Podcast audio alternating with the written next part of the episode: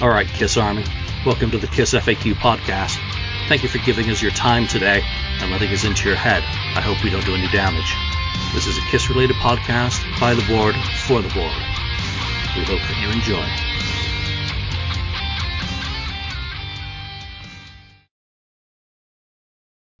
Welcome to episode 273 of the Kiss FAQ podcast. I'm your host, Julian Gill, admin on the Kiss FAQ message board. Today I'm joined by Alex Bagboy and 69th Blizzard Ken.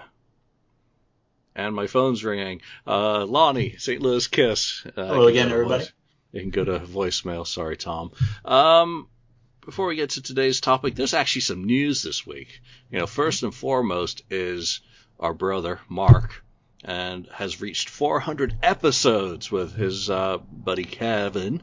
Uh, let me say it again, Kevin. Sorry, kind of uh, screwed that one up completely on um, their their Yes Songs podcast. So congratulations to you guys. It's a, a milestone.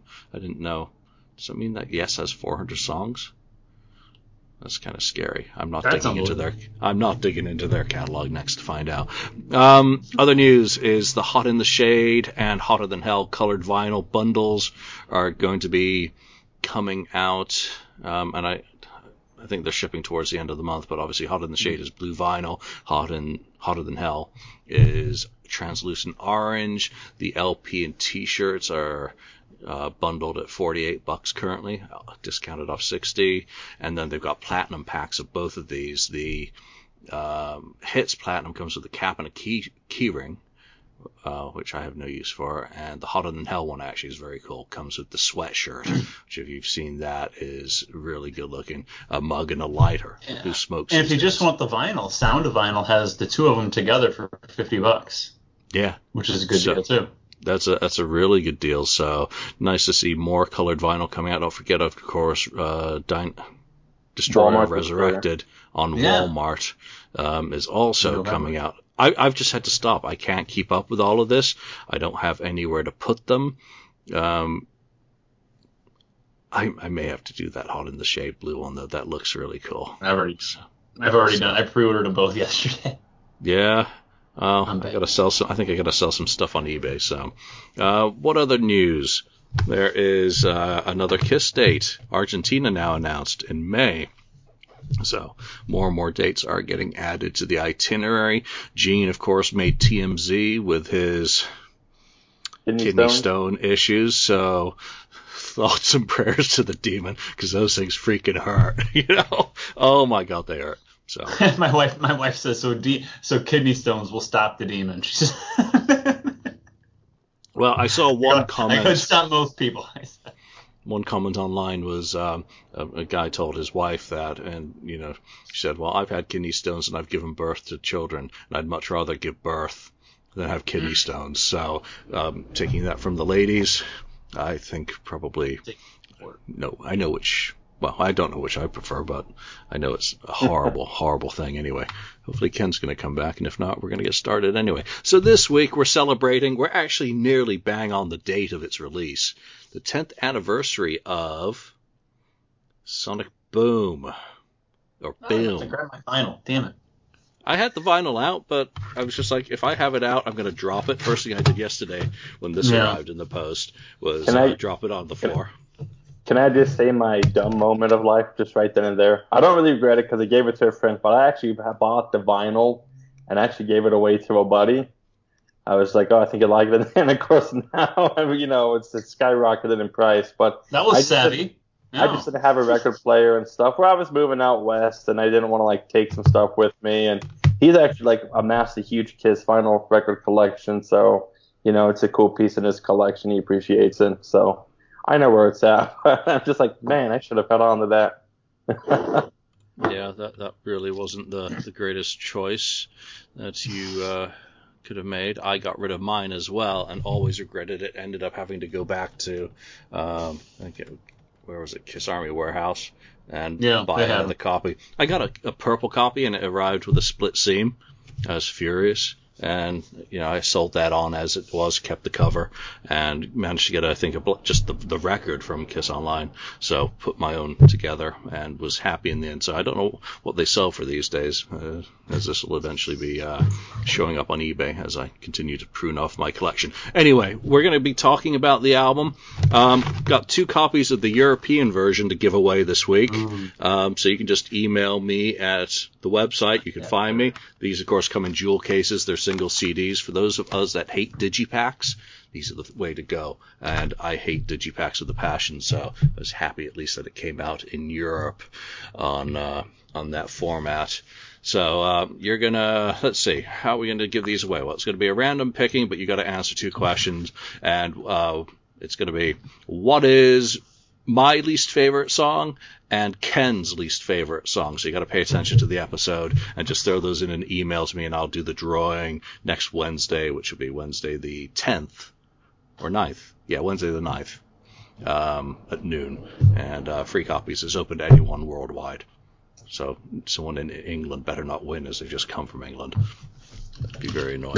All right, so let's talk a little bit about your first impressions of Sonic Boom. For myself, I was thrilled when they announced they were going to be doing another studio album because I did not want Psycho Circus to be the band's studio album bookend with everything that came after that. So I was very excited about it. Um, Alex, let's start with you. You know, finding out that it was going to be coming out and your general thoughts of what you were hoping for. I was excited. Um, I was, I think all of us were members of that message board at the time in 2009. Um, and there just there just was this excitement. Um, I think it was April or May was that um, Colombia was no not not Colombia, um, but there was a show that was uh, they ended up using it as one of the bonus discs in the Sonic Boom uh, from Argentina from Buenos Aires. Uh, there was this, a show there that debuted and down there like Paul had a vest and so they all the conversation on the message board for a little bit was like Paul Stanley has a new vest on and stuff, and everybody was kind of all excited and stuff. And then a lot, of, lot of bantiness and a lot of pissed offness about it though too. well, they're calling they, a lot of uh, the haters were calling it a bra. You wanted the vest, you got the vest. um, but you know, and I think um, if I recall, they were just coming out with Kiss trading cards about the same time. Mm. And so I remember there was like, you know, and, and, I guess somebody saw like a trademark for Kiss 360. So there was this talk of like, is the new album going to be called 360 or whatnot? And so there was just a lot of like fun excitement. And for myself, kind of like you, uh, Psycho Circus at that point was the last album. And even though I loved Kiss as a kid, you know, I wasn't, I was, what, nine when the, uh, that album came out. So I wasn't like following the band to know I need to go to the FYE to pick up the Psycho Circus tape cassette because it came out that day. So for, for myself, I was excited that I was going to get a brand new Kiss studio album. Cool. Yeah. Uh, how? Because uh, you are the youngest. How old were you in 2009 when this came out? Um, I was just turned 20. Okay, so you're still yep. a youngster. All right. Yeah. Lonnie, what about you? What were your thoughts when you heard that Sonic Boom was coming out? Were you a member on the message board? I keep forgetting that. Absolutely. Been, the board has been around a board. really long time. Absolutely, as a member on the message board back then. Um, I was thrilled. I was absolutely, you know, stunned to the idea because I had come to this my own assumption that they're just to they're just to continue to tour the way they've been touring and they're probably not to release any new music with this lineup. I don't know how long this lineup is to last. You know, at, at 2009, by 2009, it had been five years since they had toured the states, a proper tour of the states anyway. So it was it, from like 2004 to 2009. You have to remember was kind of like a a weird time for Kiss because they they did like this tour of of Japan in 2006. They did like the hit and run tour, like five dates in the U.S. in 2007. And then in early 2008, they went to Australia. And then summer 2008, they went to Europe on the Alive 35 tour. You know, and they were just on this Alive 35 tour. All they're doing is really just celebrating the past, playing Alive from start to finish.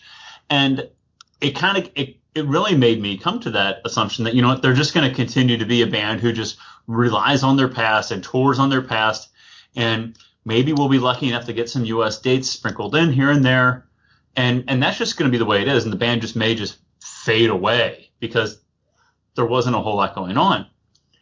But I mean, because at that point, like when they played like the Hit and Run tour in in 2007, like I went to Sault Ste. Marie in 07. And in spring of 2009, they announced they were going to do those Canadian dates in the summer of 2009. Um, and I bought tickets to go to, I drove to Canada to see him. You know, and as crazy as that sounds, you know, driving from St. Louis to go to Canada, the reason why I did that was because of what I just mentioned. I didn't think I'd get, there was much more of a chance to see the band. I really had given up on the idea that I'm doing a full tour of the States. So when they said they were going to release a new album and do an arena tour, I was excited. I mean, damn excited.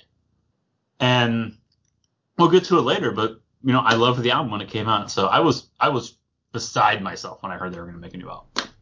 Ken, how about you with uh, when you heard that it was going to be coming out?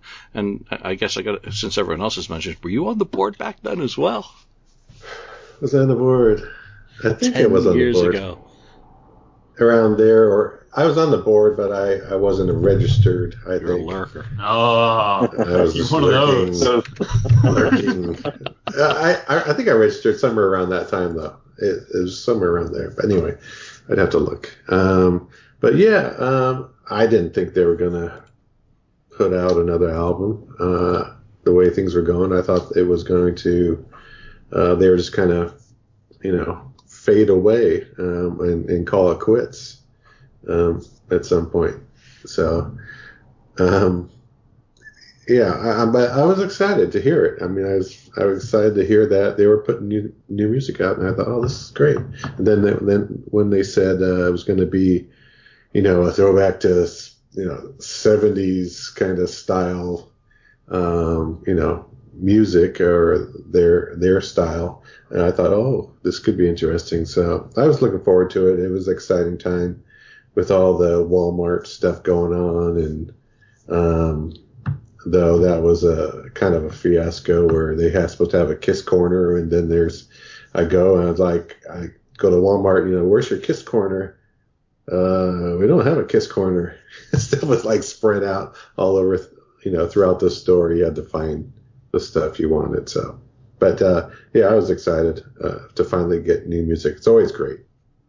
Where's your kiss corner? Security. We got another one of them. yeah. I need an adult. I need an adult.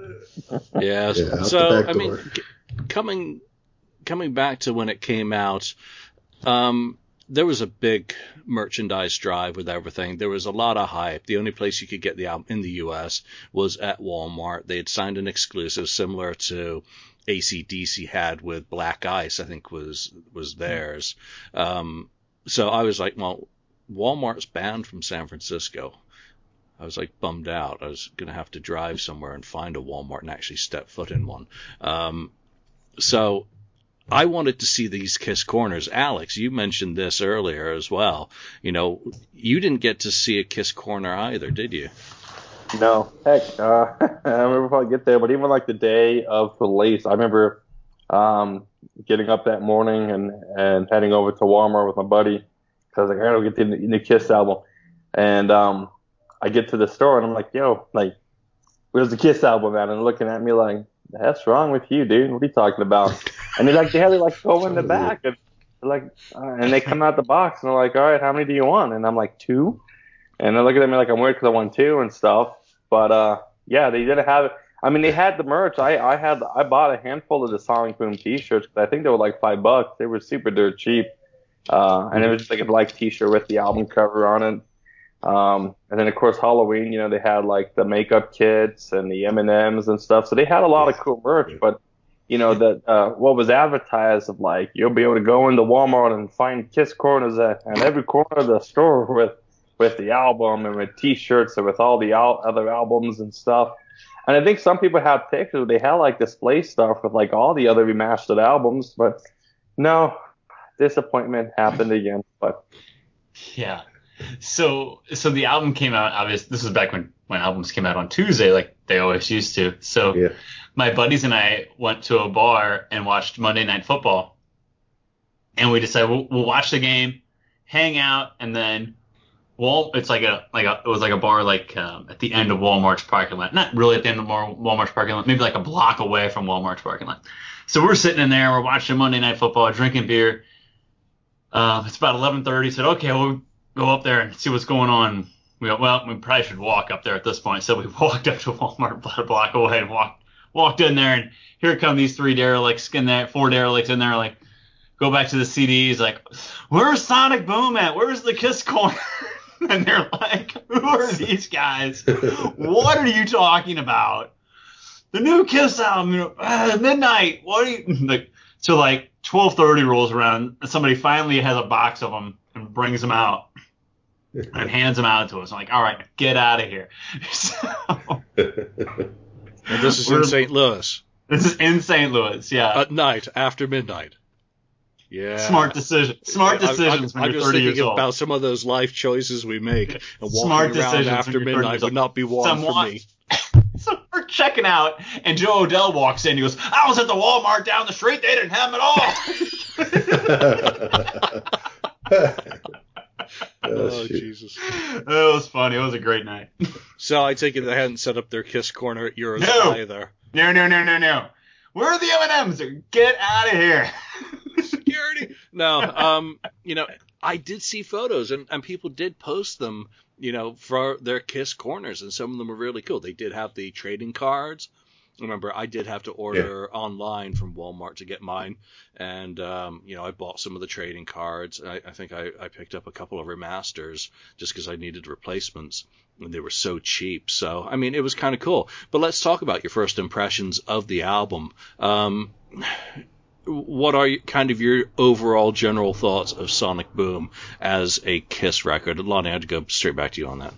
It, I loved it. I at, when, when first time I played it, I absolutely loved it. I mean, I bought. I was so excited. I mean, I bought copies. I mean, copy for myself. I bought a copy for my girlfriend at the time. Bought a copy for my my two brothers. And like, you know, I'm. I want this. I wanted that album to su- succeed so bad, and like, I was gonna do my part because I I loved it. I really and I still like the album. I like it a whole lot more than Monster. And it, it, to me, ten years later, it still stands up. I really, really like it when I listen to it and enjoy the hell out. of it. Yeah, nice. Ken, how about you? Yeah, my first impressions were I remember bringing it home and you know putting it on or in the CD player or my computer at you know right away, and uh, you know I thought it was pretty darn good. Um, you know I I thought there was no really real dud songs and there was a Mhm. couple of cool moments on there that were you know I thought oh this is pretty good, but it was obvious that uh, they were attempting to try to go back to that old style. Uh, you know, in, in certain instances, you, you you could hear it, or you could hear a certain riff or certain guitar solos that are were you know oh wait a minute that's you know from the past. Um, so it was some of it was almost mimicking um, what they were doing, um, but then some of it was some of the new, new stuff was not mimicking, and it was pretty darn good. So uh, it, it was a good album, like Lonnie said. Uh, he thinks you know, you know better than Monster. I, yeah, I think it's better than Monster too. It's more of that Kiss style. Uh, though Monster has some good songs on it, Mhm. uh, it's just not. There's something something missing on Monster about the Kiss. I don't know what it is. The feel of that album. I I can't place it, but something different. Yep, good points. Alex, your first impressions of Boom. Oh, I, I loved it. I mean, that's like Lonnie. I still to to this day. I do think it's better than Monster. I know when I'm doing a Monster show, I think we could all probably agree, probably just production wise for Monster is what what makes that one a difficult one to Mm. uh, digest all the way. Um, but I just loved it. I was like you know I mentioned I was stoked and um, you know just the, the the hype. You know that knowing that there's going to be a song with Eric singing on it and then Tommy. You know all four members are going to be singing the song on it. You know there was there was kind of like this like oh cool like I mean for me I was like I wonder what Tommy's going to sound like because at that point we only had heard him sing you know come on shout it now and shout it out loud and, and there was some not great recordings of Shock Me live so I was excited to see what what the, you know they could bring to the table and you know, to kind of see what was what was the writing style of of Gene and Paul, you know, 2009 because we had had Gene's solo album in 2004 and Paul in 2006. I was excited to see what what was Kiss 2009 going to sound like, and I thought it sounded great. You know, I think you covered all the points that I would have wanted to make. You know, I was very curious about what they were going to sound like with Tommy and Eric firmly entrenched in the band. Um, I think what I enjoyed the most out of it was all the little elements that jumped out. It like, oh, that sounds like it could have been off Asylum, or that sounds like something off The Elder, or that sounds like mm-hmm. Ace doing, you know, you know, Tommy's doing his full Ace imitation there. Um, so those are kind of the little things that really stood out to me and still do. I mean, I was listening to this quite a bit this week, and it, it really just reminded me that I need to listen to this album more because it's actually a really good part of the Kiss catalog, and I was really enjoying the vast majority of the songs. So let's talk about the songs. Obviously, we rip off Lipstick Panel's methodology, assign a point for each song, and add them all up and you know, whoever gets the most points kind of wins. So we'll get straight, uh, get started with the worst song on the album, according to this panel today, because of course it could be different tomorrow. Um, 11th place, I'm an Animal on eight points. It struggled until someone gave it more points than it deserves. But um, Ken, let's start with your thoughts on I'm an Animal. Yeah, I, I don't think it was me who gave it more. no, I'm not um, going to you, just suggesting that it was you. me. I am just starting with you. Pardon the hell out of me. Uh, no, well, I had 10. But anyway, um, yeah, I'm an animal. I think I liked it more when I first heard it uh, than I do today. Um, I listened to the album the last couple days, and it just kind of was. It, it's not. Uh, it doesn't fit, I guess you could say, on this on this uh, album with the other music that's on here. Um, it's it's different. It really stands out as a different type of song. It's not a horrible song, but it's not a great song. Um, it just doesn't fit with the rest of the album and the the way the other music stands out. Um, I think it would fit better. It probably would have fit better on Monster than on Sonic Boom. Yeah. So yeah, it's okay. Uh, not one of Gene's best. Um, so it's just a okay song. Alex. it's Just too slow.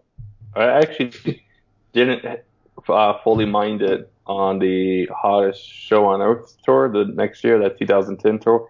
I actually didn't mind it, but I think that might have just been a little bit of the excitement because it was a new song and and the set. Because I think at this time, uh, at least because this is the first tour I saw Kiss on was the Alive 35 tour and stuff. So I've even got like my cool tour book and everything because I was all stoked. And uh, I got my original CD here, and I need to find me one of those jewel cases because I beat the crap out of this digipack. But I just thought the song was just it was too slow, like especially in the middle. You know, you you you go from um, uh, Dangerous, kind of a little bit fast paced, to this slow song, and I just thought it was like a second. Uh, I love it loud, just slow. Turgid is the word I think of. But I'm also hoping that that Paul slapped Gene for "I'm an Animal" because it just is like the worst case of recycling, and he is just so guilty of over recycling on this one.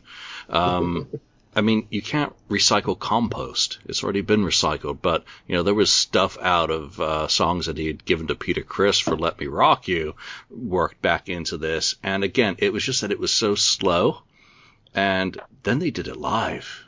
Mm. Ugh. I mean, Gene songs that have been picked to be live, like Within, in you know off the, yeah. the, last few albums, are just really really bad picks. So having yeah. to listen to that live, I was like, shit. I mean, it, it's just even worse. um, so sorry, this deserves to be in last place. I really despise this song as much as the next one, but um, you know, Lonnie, your thoughts on I'm an am- animal. Animal. Um, animal. my, I liked it. I when the album originally came out, I liked it and I didn't have a problem with it at all. And when I heard that they were doing it live in Europe, in Sonic Boom over over Europe tour, like, oh, that's cool. They're gonna put a Gene song in there because previously the only songs that they had done off the album were Modern Day Delilah and Say Yeah. So it's like, oh, that's cool. They're gonna put a, you know a third song in there and it's a Gene tune.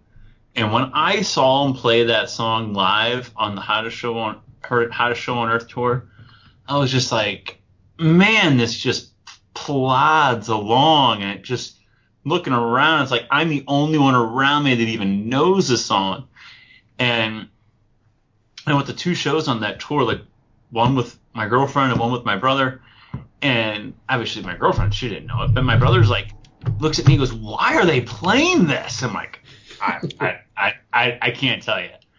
So it was a de- it was a it was I liked it at first, but what and like Ken said, it's not a bad song. I'm not going to sit here and badmouth because I just sat, sat here a minute ago and sang the praises of the album. But it's not a bad song, but it's just it's just it's just not as good as the rest of them. And Mhm. the way when they played it live, it just really ruined it for me. I want to throw out too. I was disappointed if anything, it wasn't made the Blood song. I think if it had made, if they had made it Gene's Blood song, there could have Yeah, maybe it been. would have been different. Sure. If he'd made the blood goopy and slow. Wow. Oh, it, it, it, it just has. Sorry, I hate, I don't Slow like it. it. It's not very good. All right, let's move on from one bad song to the next. Um, this one actually surprised me. On 14 points in 10th place, Russian Roulette. Gene, you're down at the bottom here. So, um, Lonnie, let's start with you on Russian Roulette. I don't have a big problem with that song. I ranked it like uh mid two thirds of the way down, I guess. But I'm, I'm surprised it's that far down on our combined list. It's okay. I think it's real. I think I really love the beginning of the song. You know the dun dun dun dun dun dun dun dun. dun. I think it's really cool the way it starts out. Um, I I'm I'm really surprised that it's this low. I really don't have a problem with it. So I guess I'm in the minority here because I probably ranked it higher than most of you guys did. Well, you're not. You ranked it the same as me and Ken. It was only Alex who ranked it lower. Well, Alex, he, Alex. he, Alex broke the curve on this song. so it's okay. It's I mean it, it's not it's not bad, but it's okay. I, maybe I wouldn't have put it as a second song on the album. Maybe I would have put a, a different Gene song as the second song on the album, and maybe the maybe the placement kind of ruins it for some people. But I think it's okay, Gene song, and I think I would have rather heard it. Her, I think I would have rather them play it live than I'm an Animal. I think it would have been more fun Yeah. live. So I don't really have that big of a problem with it. I think it's I think it's pretty decent, really.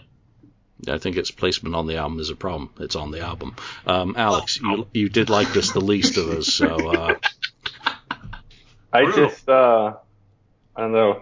This album, this album was tough for, for the Gene songs, but he outshines in the end, I think. But um, I just don't like the ah part to it and stuff. I don't know. I, I felt like that was such such reminiscence of uh, you wanted the best, you got the best off of Psycho Circus, and and that was kind of like what Mm. that's kind of like what killed that song for me. So uh, I don't know. Maybe I was being unfair in judging and holding a grudge against the previous song, but I I just yeah, that was kind of like what killed it for me on that song. All right, before we go to the voice of reason, I'm going to get it out of my system. It's just the same old shitty recycle, throw it in a blender lyrics. All right, some ladies love me, some ladies don't. Out of the frying pan into the flyer, fry, fire, thrown to the flame. Your hands are tied. Holy shit! My backbone did not slip. So, um, yeah, this is the first appearance of the backbone slippage on a Gene song, and yeah, it again, it's pretty dire. Again, sometimes when he takes all these lyrics that he's had sitting around for a long time, they actually work, they actually go together. But this one was just a complete fail for me. So, Ken, give us some reason on it, if you can. Well, Man. the okay here here it is the it's a it's an okay song i like lonnie um i think the chorus is good and the chorus is, isn't so much recycled it has a good chorus it's just the verses has a lot of the you know regurgitated uh, lyrics from the past uh, that gene likes to use um but yeah once it hits the chorus uh it's a really you know uh has a good hook to it. Um, so I like it. I think it's still pretty good. It's not one of Gene's, you know, it's not a animalized Gene song. It's a, it's a, it's better than that. It's a pretty good song. Um, yeah, I, I understand that he, he redoes some things all the time, but, uh, you know, I think the the chorus makes up for it. Fair enough. Thank you. All right, moving on into ninth place on 16 points. Stand.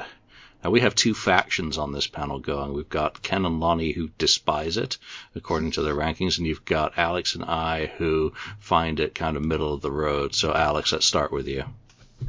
You know, it, it actually ranked lower on me. Just there's only, I think it would have been better if we didn't have that Paul Stanley. Um, gosh, I, I gotta pull out the lyrics, but because you said something like right in the first chorus, and I thought like His call outs? His call that's the first one, uh, the one that says, uh, "I'll be next Can to you you." I feel like, it? Well, see, I didn't mind Just those, look over your shoulder. yes. but I, I Boom! felt I, I felt the uh when you know they did the first part stand by my side and then he goes I'll be next to you you know No, and I yeah. thought it was, I thought it was too early for him to do that and stuff you know the call that's a cool like on the ending chorus of the song but I thought it was too early and it kind of ended it but I I ranked a little high because I, I like the idea of that Gene Paul uh back and forth you know co uh song you know, singing the song together and stuff, you know, because they don't have too many of those. So when you kind of do one, it's kind of fun and exciting. And yeah, they try to, I feel like they were trying to go a little anthemic and I thought that was kind of cool. But yeah, that was like the only thing where I ranked a little lower. But No. All right, Ken. I didn't have it low. You told you said I had it low, right? According to your Hey. list, you, you had it second from bottom. No. Did you look at the numbers? Stand is number four on my list. Oh, well, there you go. So you just blew the whole calculation of everything. Hmm.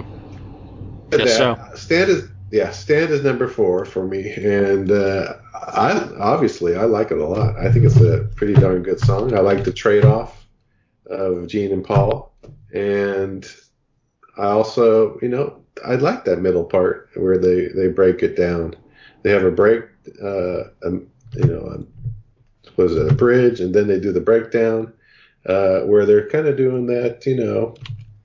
Um, the harmony uh, aspect. har- harmonizing uh, going on, which they've done you know a couple times before, and I think it's good. I think they're it's their attempt to do some kind of like a you know Beach Boys type harmonizing or, or something. Of course, they're not the Beach Boys, but uh, it's I like the song. I think it's a, a good song. It's a little bit different than their normal stuff, but I think it's a uplifting song. And though I do agree with Alex that that uh, ad lib Paul coming in early uh, in the beginning of the song and saying, you know, when you need me, kind of thing. It just kind of felt on the wrong beat, kind of thing to me, um, and probably should have waited till yeah later in the song. All right, fair enough. I'm recalculating as I'm like that freaking commercial. Recalibrate, recalibrate. All right, we'll fix these scores up. Uh, Lonnie, your thoughts on Stand? You know, I think Stand, I ranked it really low, and, and I think it's just a matter of of trying too hard.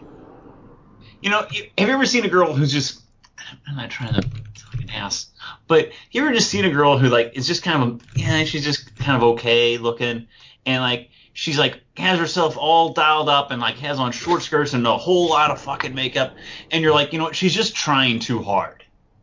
That's what stand is to me. Is it's just you're just trying too hard to make Gene and Paul trade off lyrics. Stand by my side. I'll be next to you. Just look over your shoulder. I think it's just too much. I, I, I just think it's a matter of trying way too hard to to make a song where Gene and Paul are in love with each other and oh, just take my hand. We'll be together no matter what. It's okay. I think it's just trying too hard, and it just ruins it for me. I liked it. Don't get me wrong. I liked it when it first came out, but I listen to that song now and I skip it because it reminds me of "You Won the Best, You Got the Best," another song of just trying too hard to make something. Because I because on "You Won the Best, I Got the Best," we wanted a song with all four original members singing on one on one song, and this is just we wanted a song with Gene and Paul saying how much they like each other on one song. I, I think it's just it's too much and overdone. It's like putting lipstick on a pig. Wow. Well, Sorry. I'm, yeah, you know, fair enough. I'm not a big fan of it. It's the call outs again really bother me, Paul. Just doing those kind of random things on top that just don't need to be done. Um, I remember when I first heard it, the first line, you know, where's the lyrics? Um, sometimes when the days get rough, and I was just thinking exposed, roughage, roughage. All right. um, Pretty rough. so yeah. again, it was one that in concept was better to have another Gene shared vocal, um, like I, but it just is not I. It's nowhere near as good. It's nowhere near as anthemic. It's overcalculated and thus did not work very well. All right, let's move on. In, let's see, because I have to now do these new numbers. I blame Ken. Hey, What do you mean? I put numbers next to my. Uh, I know, but he used the same. He used the same order as uh, Lonnie. well, I I sheeted and pasted Lonnie's uh, Yeah. well, homework, for but it, just So I re- do blame you. You I put a cheated off of number my in, work. in front of it. all right. So let's move on. In uh, eighth place on 18 points, Danger Us. Which Ken, this is your least favorite song on the album. Am I correct now? You are correct. Okay, tell us why. Uh, again, like like Lonnie said uh, on the prior song, uh, on Stand, I feel they're trying too hard, or Paul's trying too hard on Dangerous, uh, trying to you know play off the dangerous, you know, uh, word and saying danger us, you know. So it, it, I think it was just too too much. I, just listening to the lyrics of that one, I just don't get it. Um, you know, it's okay tune, but I just, I, this is just one of those songs I'll skip. Uh, then maybe I'll skip it along with Animal. I'm an Animal. Um, those two songs are, you know, at the bottom of my list uh, because I think they're just not that good. Dangerous is, is trying too hard, like Lonnie said on Stand. So it's the same type of thing for me. Um, I just don't care for it that much. Fair enough. Lonnie, what about you? I have it ranked last, actually. I have it below Stand, as much as I just went on a rant about Stand. So I am not a fan of this song for the exact same reasons I said earlier about Stand, and for the exact same reasons Ken just said about about Dangerous. It it's kind of embarrassing to play if you if you have someone in your car with you and you're driving around, danger you, danger me, danger us. Like, who wrote this? It's goofy as hell. I mean, I mean, I mean, a fifth grader could write that. So I, and that might be being mean to the fifth grader. So I, I, I think it's a like Ken said, it, it's another, it's another case of just trying too hard to, in, in to be cool or try to incorporate a certain phrase into songs. And it goes back to Julian's point about Russian roulette too, because Russian roulette is just Gene throwing all of his catchphrases out there and into the verses of the songs. But dangerous to me is is the epitome of of I just skip it every time. So it's it just doesn't work for me at all. All all right. Alex, I'm just about done recalculating here, so which song am, which song- song are you supposed to be talking about? The Garmin. Dangerous. this this song works for me. I like it. It's it can't. It's it's high up on my list. Um, I just I really like the intro. Um, and I think compared to a couple of the other Paul songs on the album, I just thought it was a better song of, of some of the other ones. Um, and I think it's just kind of goofy. I mean, you know the uh, the the kind of the playing with the whole danger you, danger me, danger us. Um, I, I just I, I think there's just some fun fun with that. Um, so I like it. Um, so the intro, which just the sound of it's really cool. I, I don't know if I gave it like a like a had like a creature sound a little bit to it or whatnot, or like a like a 80s Kiss sound to it that I kind of Mm. enjoy a lot.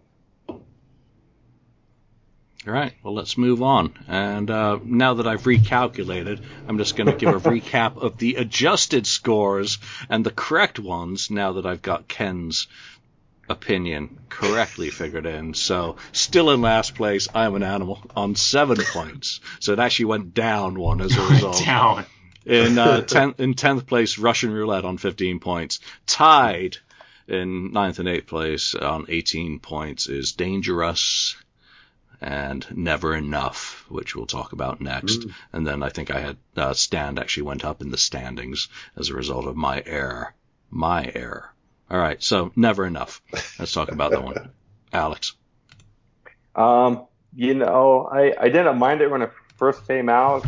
Um, and I think it's probably peer pressure or whatnot came after. and then me discovering more about poison and realizing that, wow, they, uh, yeah. They must have been listening to poison. they wrote Never Enough. Uh, and I guess they couldn't get enough of it. So they, they wrote a song about it. you know, it's the sound. Um, yeah, I just kind of like low on my list. Um, it's not terrible, but I know I, I struggle when sometimes when a song sounds too much like another song, because then it's like, okay, you got lazy Mm. Or Inspired. Or inspired. Or you're dreaming. Or you're dreaming. Poison. But when a Dreaming. when a Kiss song sounds like a Poison song, the sharp has been jumped. Lonnie. I actually had it ranked um, fairly high, I think, compared to the rest of you guys. Um, I I know that it sounds like Poison, but I enjoyed the song. I think it's a, I think it's very Kiss-esque. I think it has a very Kiss sound, like classic Kiss sound to it, of like a an anthem, like rally cry type song to it. I I enjoy it. I think it's um, I enjoy Paul Paul's lyrics on it and the guitar solo on it, and yeah, I know it sounds like Poison, but I think it's a it's a fun song, and I know I'm in the minority, but I like it. I really do. was it, it was one of the singles off the album, wasn't it? It actually third was the single. third It single off the album. The final single. So Yeah. you know they they would have heard the criticisms, um, you know, of it sounds too much like Poison. But Paul obviously, I, well, I like it. I wrote it, so it's Oh, going to be yeah. the it's going to be the third single. Ken, your thoughts on Never Enough?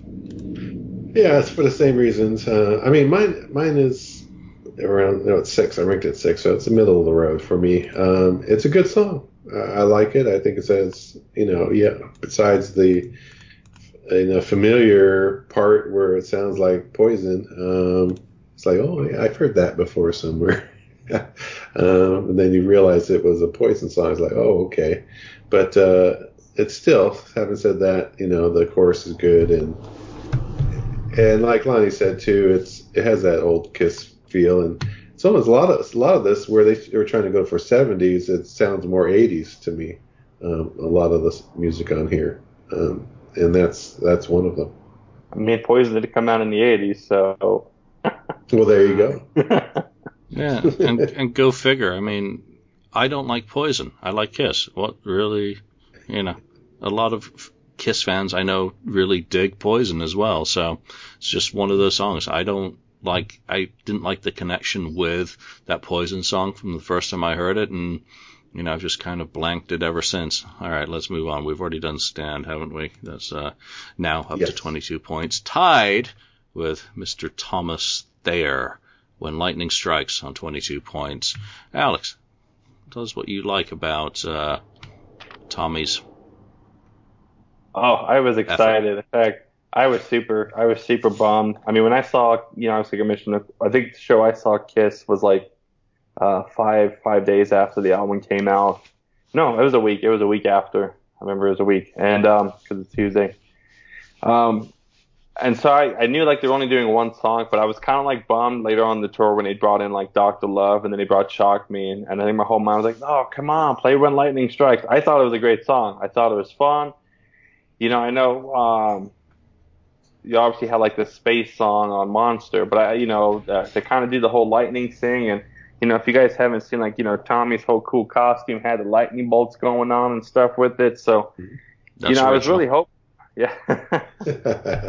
well, I mean, I know the Heart of the Hell thing, but you know, I was just hoping that there was going to be some, uh, you know, that they would do more of this album live, and I thought it was, uh, that was a fun song. It's got some good cowbell to it.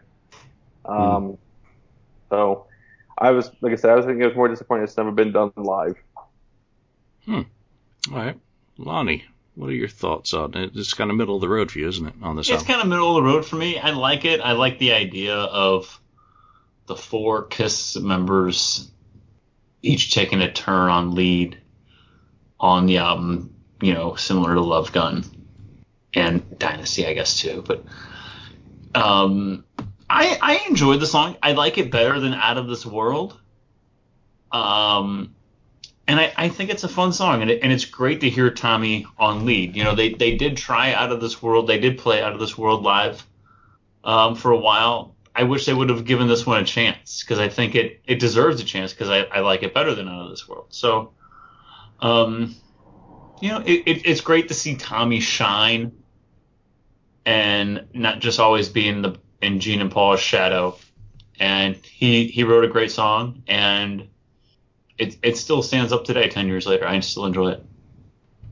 Yeah, I mean, I was looking forward to hearing both Tommy and Eric get their own, you know, vocal mm-hmm. spots on a Kiss album. I mean, that was really mm-hmm. going to be one of the high selling points for me. My problems with this was the lightning theme again, going with Aces, lightning bolts. But I did give the song bonus points for ripping off ACDC's TNT in the rhythm section under the guitar solo, and that's such a such a great bit of guitar thievery. Um, it's actually not that bad a song. I prefer Out of This World um, as hmm. far mm-hmm. as you know Tommy's efforts are on those on the two albums. But you know, as far as it goes, it's okay. It's kind of middle of the road for me on this album as well. Would I want to hear it live? Um, only if I had two options of Shock Me or this song. I would take this song. And it really is mm. as easy as that. I'd much rather Tommy sing his own song. And also because it gives a little bit more respect to the albums that he participated on. So, um, yeah. Ken, your thoughts on it? Yeah, I think uh, the song's pretty pretty good. Um, you know, it's I think if there's a competition or something, is uh, who who can write the most lightning and shock songs and space songs between the two. you know, it's like I I don't know if he feels he has to write those type of songs or if, he's told you know, he has to write those kinds or told he's yeah exactly. Um, you know, maybe he's maybe he's doing it on his own, um, just to stay in character type of thing. Um, but it's a pretty good song. I do like like Julian uh, out of this world. Uh, I think it's a, a better song, um, but this song is still pretty good. Um, and it was it was finally good to you know hear him and uh, Eric getting their you know due on the album finally. Yep. Cool. So, I mean, all generally a, a pretty positive response. Alex, did I get you on this? Okay, yeah, sorry, I'm losing. I am not with it today. I do apologize. All right, so let's move on to fifth place before I screw up even more. Um, on 24 points, all for the glory. I love this song actually. This is the song I would most like them to do live because number one, it's an Eric vocal, and I love Eric's voice. And uh, you know, as much as I understand why they did Beth on this tour, the way they've done it, I wish, wish, wish he was doing this song. Um, again, for the same reasons that I'd prefer Tommy to be doing When Lightning Strikes. It's their own songs. It's their own vocal performance from an album. But this one is also one of the best tracks on the album lyrically for me. I think it's an incredibly and an impeccably crafted rock song um, that just really encompasses kind of like from the road. So regardless of how it came about, and I, you know, Paul's kind of point of view, it's perfect for Eric, the journeyman, and uh, I dig. Let's start with Alex on this. I love it too. Um, I you love it loud. A, oh no, I like it a lot better than I love it loud. um, I, I just love it. Gosh, you know, I, I don't know. Maybe I just you know, I was, you know, kind of fresh out of high school um, when the album came out and stuff, and so yeah, it just kind of it's like it's like a good motivating, you know, get your get your blood pumping song. And I fully agree. I I'd love to have seen this song live. Again, like I mentioned, I was I was really disappointed with um, kind of the lack of uh, songs being performed off the on on the tour because this one would have been a great song to have, and especially to have like the audience, you know, do a, do a chorus and kind of like what they did like with Crazy Nights or Rock and Roll at Night. This would have been a cool song to to do that audience participation with. Yeah, well, at least they didn't make Eric wait too long for his Yeah. vocal debut. Only 20. Yeah, whatever. uh, Lonnie, your thoughts on it? I like the song too. I, I think it, you know Paul wrote it and Eric does a great job of of capturing the vibe of it and and bringing it home. I think it's a a great song and I, I would have liked to hear it live as well, but again, I don't know how well it would have gone over live, especially with the casual fans. Like, well, why is the drummer singing a song that I don't know? Because like when I, I mean, and I'm and I'm serious, like because I went when I went to the show um, on the end of the road tour in St. Louis, and you know they come out and it's Detroit Rock City, and it's shouted out loud, and it's Deuce, and the crowd's like, bam, bam, bam, they love it, and they go in to say yeah. I mean, you could see the crowd just die. You really, really could. And I like the song Say Yeah, and we're going to get into that in a little bit, I'm sure. But you could see the crowd just die when they went in to Say Yeah. And it's like, no one knows this. No one knows this song. And it's one of, if not the best songs on the album that we're talking about. But if you would have, but I think if you would have put All for the Glory in their live, not only is it on an album that a lot of people didn't didn't purchase, but then it's the drummer singing the song that well, I, I I'm not even sure who the drummer is, even though he's been in the band for twenty something years. I think I think it just would have killed the audience even more, even though how much I love the song. And I'm not trying to say you guys are wrong that it shouldn't be played live. I think I think, it, I think it'd be cool for maybe on the cruise. It'd be cool to hear it live. That that'd be the setting to play it in actually. But I enjoy the hell out of the song, and I think it's gr- great. And Eric did an excellent job on it. But I don't I don't think it would work live for the masses. Ken. Yeah, this is a real good song. Um, I remember at the time when Sonic Boom came uh, Sonic Boom came out, it, um, on they had an ad on the TV for uh, college college football, Yeah, yeah. and they they were playing that song in the background. I was like, whoop. Yeah. I remember It's like being at a bar on a double Saturday take. night I was they're like, playing what? that in the Uh, background. wait a minute, that's Kiss. They're playing uh, a song. I you know, all for the glory for uh, you know advertisement for the NCAA football. And I was like, oh wow, that's pretty cool. And so they, you know, it should have been a single, um, in my opinion. I think it's you know, even though I ranked it not the highest or anything, I, I still think it's a a real good song, and it, it could have been a single. I think. Yeah, no one had this song ranked down in the hate zone. I mean, it, Yeah. it's it's one that you know varies wildly from me in fourth place. I think down to you and you liked at least in seventh. Um, no, eighth. Pardon me. Um, so again, I, I'm just glad that that Eric got a good song to sing, not one that was about cats or coming home. Or, you know, Nine lives. Yeah, Or Beth. Just too too much ripping off Peter's essence. So in, in that case, he he kind of wins for me on the replacements on this album. Tommy went too close to Ace's aura, and Eric didn't. So let's move on. Fourth place on 26th, 26 points. Hot and cold. Yeah, I have this very low on mine, and just seeing if I actually wrote any notes. Yeah, a- another case of too much recycling for me. Um, but I really like the bass line Gene does on on the song. So uh, there's positive and a negative. Ken, I'm going to go straight back to you on it.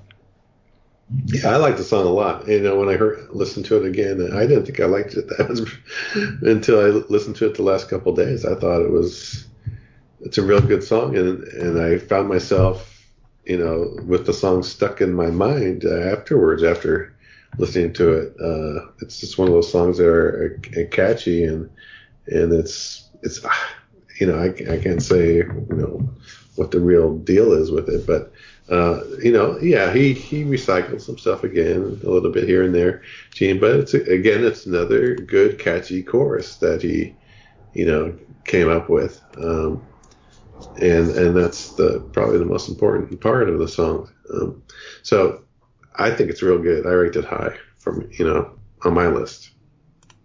Yeah, I I mean, while I'm not a fan of it, I believe he did this one live with his solo band.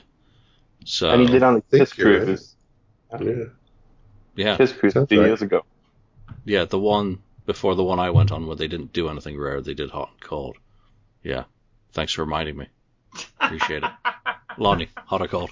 Hot or cold. I like it. It's catchy. When I, and if you're a listener of the show, you know that I love catchy songs, and, and it's very catchy. It's something that stays in your head all day when you listen to it.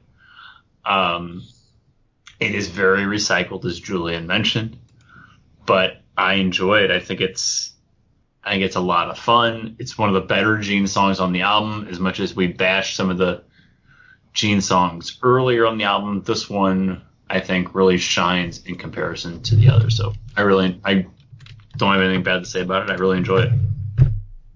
Alex. It's middle of the road for me. Um, I don't know. I just, you know, I got a T-shirt at the Kiss concert I went to, and it said if it's, you know, and it had the song lyrics on the back, and I think that's probably the the best spot those lyrics could have probably been was on the back of a T-shirt.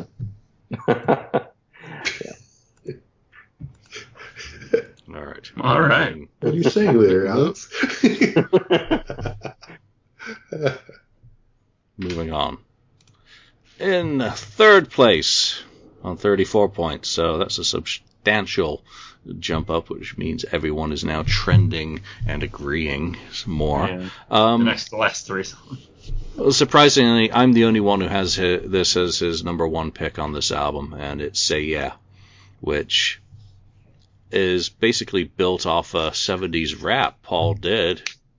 Um, it's an anthem. It is a, cl- a Kiss classic, uh, which is why I understand why it's in the set from this album on the end of the road versus anything else off these last two albums that they've recorded. I, I think it's a great anthem. I think it's just a shame that they were tied into a Walmart only release and never handled it particularly well by doing background graphics showing that it came off an album called Sonic Boom, which I I don't think is even available on iTunes anymore, is it? In the States.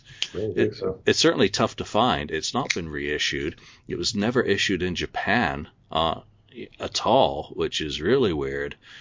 Mm-hmm. And I think it's probably a great representation that Paul Stanley was still able to write a great, catchy song. And yeah, it's a little bit contrived in that it's got a deliberate audience participation section, but it's one that I'm thrilled to have seen again on this tour. I'm thrilled to have seen back in 2009 during the tour.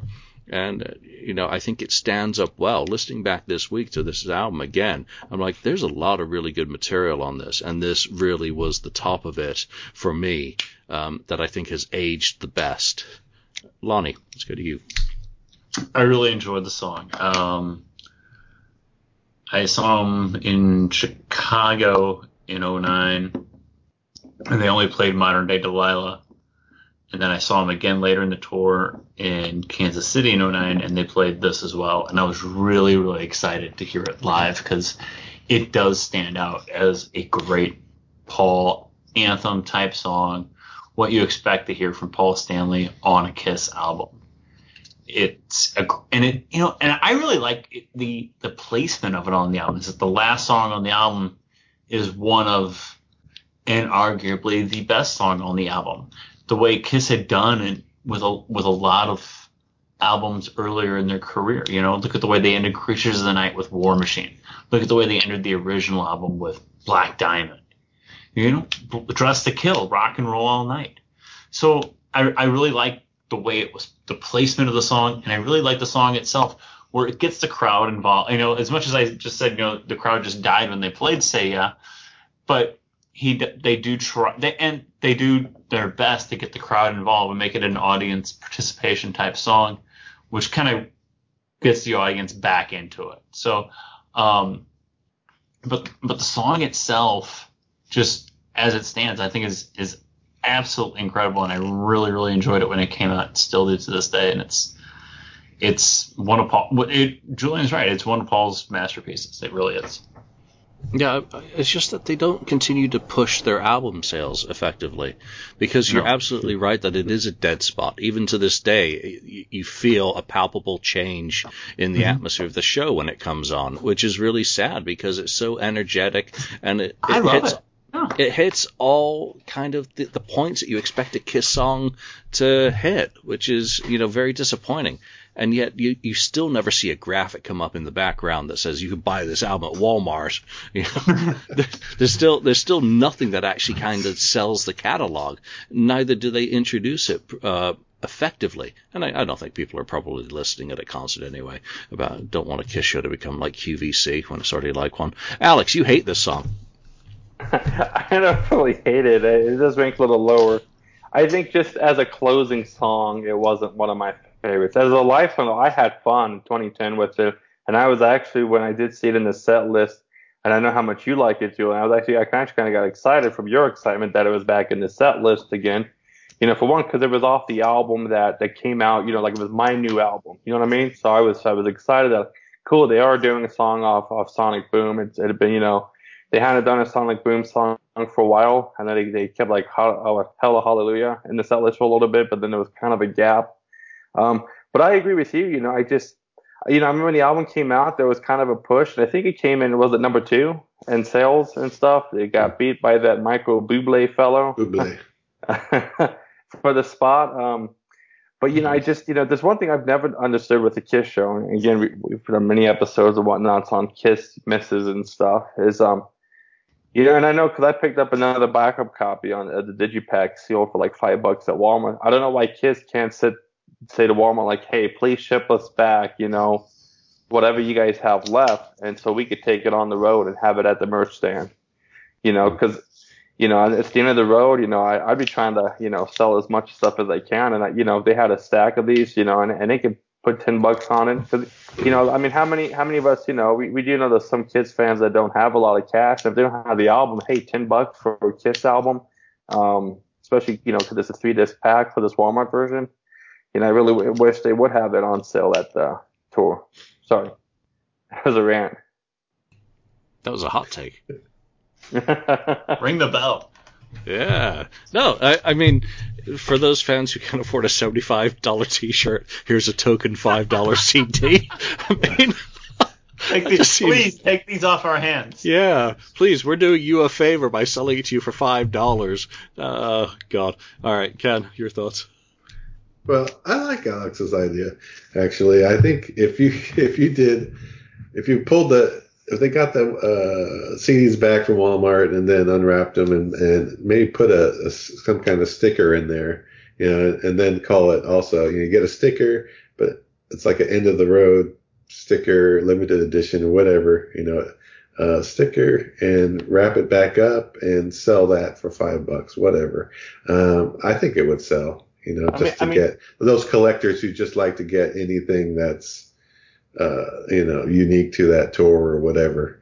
Um, so, uh, you know, go ahead, Alex. Well, but, but I mean, hear me out. You know, it does have, you know, at least the American version, that it came with that bonus disc of, you know, the 15 Yeah.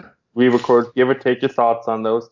And you know, you know, sometimes you got people that go to a concert that they might not have that Kiss CD, and that'd be like a great, like, oh, hey, that was a great show, and they could walk away with Sonic Boom, and Kiss makes another sale. Yeah, it's worth it. Worth a try. Um, so yeah, I mean, this is a great anthem. It is an anthem. It's it's it's a great uh, audience participation, you know, song as part of the concert. So uh, it works well, and uh, I've always liked it. I think they probably played it when I saw them in 2009 in Oakland. Um, yeah, yeah. So I kind of remember that. So it's a great song from that album. Um, it's just a you can't you know can't can't miss.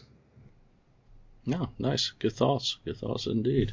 All right, in second place, on 38 points. Yes, I know. Nobody's perfect. Yes, indeed. Um, what are my notes on this one? I don't even have any notes. It's I always liked the no, Nobody's Perfect demo from the 80s that Gene Mm. did. So I was kind of happy at least at that part and, you know, got recycled. And for me, this was really a great case of recycling. I think the song's really good. The vocal on it's fantastic. I really enjoyed that. Again, this would be another one that would have been great live um, from from Gene's output. I mean, just about you can pick any Gene song off this album other than "I'm an Animal," and it would probably be good live. Um, Yeah, because they they're all have more tempo, and I think they all have better vocals as well. His lower kind of register uh, when he's doing I'm, I'm an animal doesn't work, but energetic. Um, it's it's dated very well as well. I was surprised um, how high I had this up on my list. Um, in in third, I think. Um, but it's a really really fun song, and I enjoy it. So I, I, don't really have much to say apart from that. So Alex, let's go back to you on. Yes, I know nobody's perfect. I uh, I think this song is very perfect. I love it. This is my number one song off Sonic Boom. Uh, I know I you know we started with you know, a Gene song at the end for my list. But uh, to end on a high note, this is my number one. Um, this is one I was most disappointed that was never performed live at all by the band. I just, you know, I, I know it's difficult for, for a band to sit there and say we're going to try to capture the sound of, of a previous album or a previous tour. But man, I thought they did really good. If there was a song where Kiss kind of captured that 70s sound, it was this song right here. Uh, and it's just fun and it's it's that classic Gene. I mean, when you look at um, Psycho Circus, you really don't have that '70s Gene where it was kind of about you know women and having a good time with women. You know, his kind of got more deeper with within, you know, and and Journey of a Thousand Years. And this song was like bringing Gene back, that '70s Gene, the sequel to Ladies Room, uh, and I just really loved it. Still do. Yeah, come on, it's pretty cheesy. Gonna strike while the iron's hot tonight. Here comes it's your knight in shining armor yeah. again. Hey, Flip hey, a coin, it's heads or tails. Come on. It's better. Put your better hand than, in my pocket, grab onto my rocket. Isn't cheesy? Yeah. Isn't it perfect? It's, Kiss lyrics. Perfect. It's Kiss. All right, Lonnie, take it away. I love it. It's my favorite song on the album. It wasn't even. It wasn't even close. I mean, I, I like Modern Day Delilah, like say yeah, but yes, I know is without a doubt my favorite song on the album because it sounds the most like it could just be on Love Gun or be on Rock and Roll Over. It sounds like a 70s Kiss song. It's 70s Gene with his shtick, and it has sev- the lyrics are 70s Gene shtick, and the sound is 70s Kiss. It sounds like a like a classic Kiss song, and it's cheesy as hell, and that's and if you don't like cheesy lyrics, you don't like Kiss, because that's what it is. So, and I'm I was so disappointed they never played it live. I thought it it could sound great live, but then again, they've never played Ladies Room live since '96 either, and that's a travesty in and of itself. So, I I, I think it's fantastic, and it it should have been a single. It it should have been a lot more. Would have sparked more album sales? No, probably not but it would have worked a hell of a lot better live than I'm an animal. And whoever made that decision, I'd really like to know because I think it's a terrible one. So, yes, I know it's absolutely my favorite song of Sonic Boom. Always has, always will be, for those reasons. Ken. Yeah, well, it's a great song, and uh, despite all the you know innuendos, um, it's it's still good, and uh, it's a good good type of cheesy uh, lyric song, and uh, and it's a it's a very catchy tune. Um, so yeah, I, I ranked around middle of my list, or what was it, five, which is not low. Uh, it's it's still good. Um, I have nothing nothing bad to say about it. Good song. Excellent, Alex. I got you on this one, right? Yes, sir. Yes, okay. sir. Well, then it's pretty obvious what's number one on this panel's pick, and it's hardly surprising since it mm. was the single, it was the video, it was the first song added into the set list.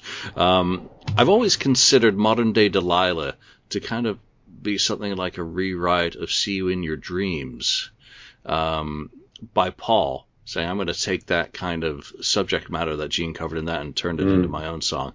But again, it was a great anthem. Once you get around the kind of awkward Delilah, well, what the hell? Tom Jones? or Freddie Mercury? It's a song on uh, Innuendo about his cat. Um, and and then you, you kind of get where he's going with it. And I it passed the test immediately. The first time I heard it, I reached for a guitar because of that riff. had a really, really Yeah. catchy riff. Probably one of the catchiest riffs on the album for me and my taste. So, um, great song, great live, and it's understandable why it kind of wins this panel's ranking because, again, Paul was very reticent about writing stuff because they're not classics or performing stuff um, because it's not. But you got to give it time. And again, like say, yeah, I think this one has become a Kiss classic, and it can stand proudly next to a lot of other really good songs.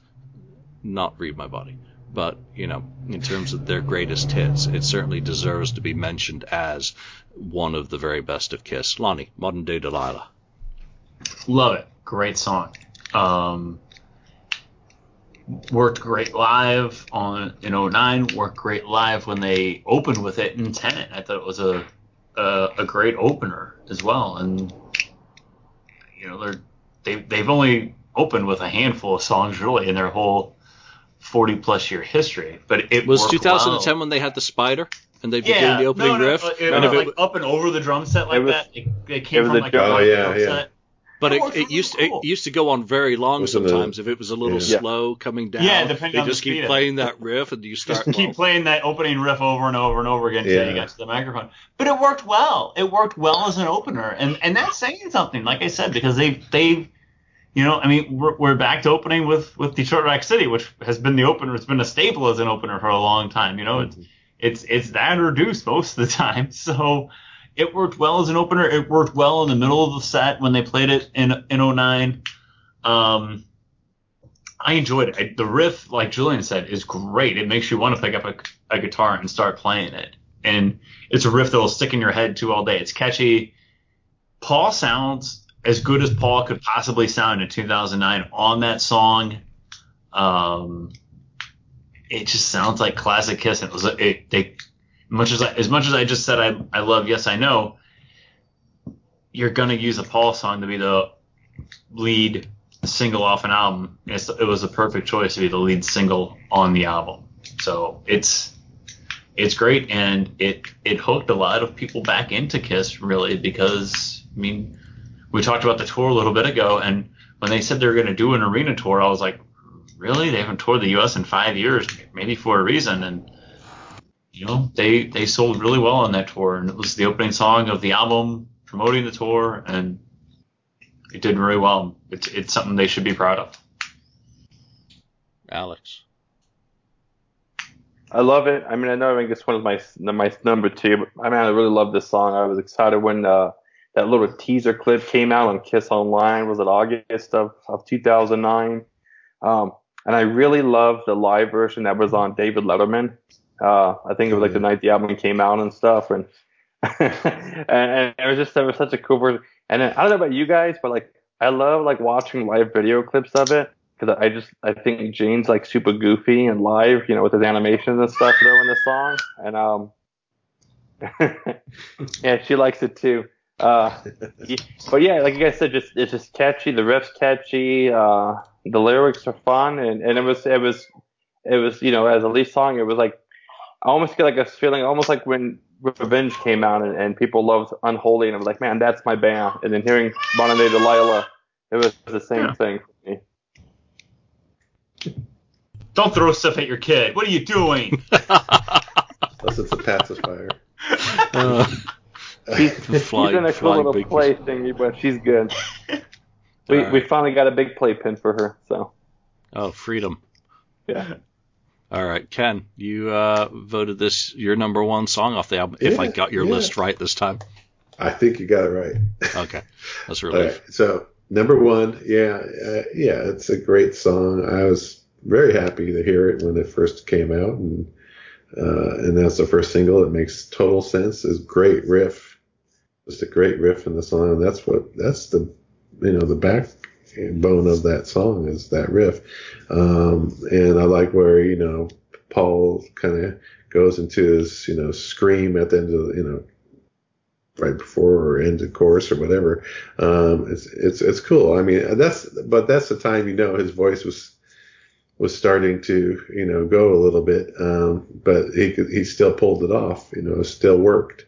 Um, so uh, yeah, I saw it on all those you know late night shows when they played it live, and I think one of them was where they I think they had so much smoke it uh, it set off their alarms there or something like that because they put too much of their uh, smoke on the stage. But uh, anyway, it's it's just a great song, um, and like Julian, you said, it's, it's a classic. It's become a classic, and uh, no doubt that it will remain a classic, you know, going forward.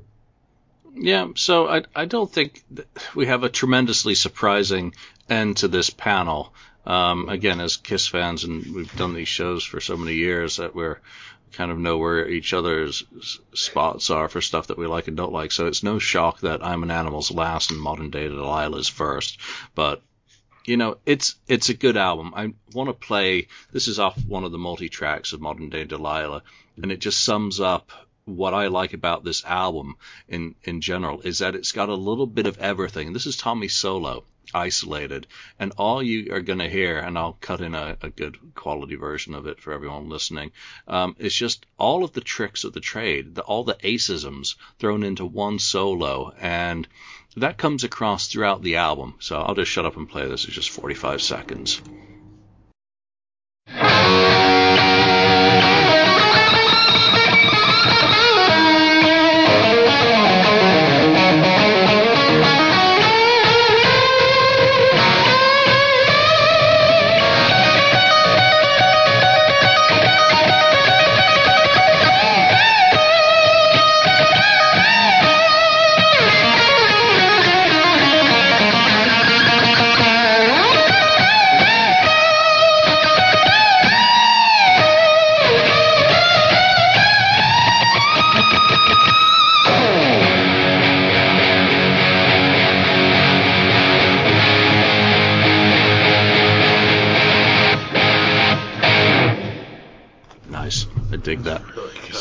Cool. yeah, and also off this multi-tracks, being able to listen to Paul's you know vocals on their own and hear some of the little tricks that you can hear going on in the background. I, I mean, he still sounds great.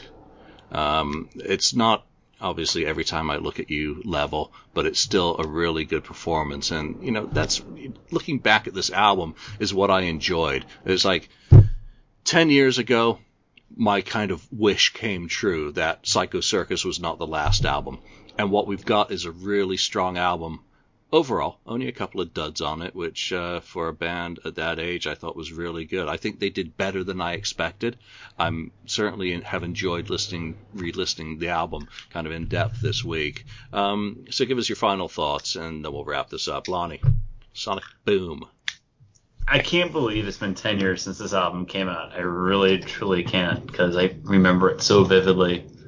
Um, and like I said earlier, I still enjoy the hell out of it to this day. It is, it, it's, it, to me, it really stands up with a lot of the classic Kiss albums. It's, I remember when, when they toured for that album, they said, Paul said, we got a new album out. It's, you know, it, it's a it's another classic Kiss album, and you can kind of roll your eyes at that, and yeah, that's just stick to make you go out and buy a new album. But it, it really is a classic album, and it really does stand up to this day. I and I really still enjoy listening to it every time I do. Oh, I was frozen and Alex disappeared. Oh, he's back. Mm-hmm. Uh, so Ken, your final thoughts, and we're not going to talk about the artwork and all that today because you know we've covered that in other episodes and we've talked about the packaging of albums and whatnot. So just your your final thoughts on Sonic Boom, Ken. Yeah, it's. I mean, if if you're a Kiss fan, I think you definitely have to have this in your collection. Uh, as far as the music, um, it, it fits in with a lot of their you know early earlier stylings and and the songs are, you know, for the most part, most of the album is, you know, very catchy and well written songs and great, you know, perform the performances are all great, top notch, you know, performances. So um, I think it's a definite, you know, if you if you still go to Walmart and find one, you know, and you don't have it, go buy it. Yep. Alex, before she finds out what the red button does, what are your final thoughts on Sonic Boom? I, I love Daddy. it. I, Bye. Yeah.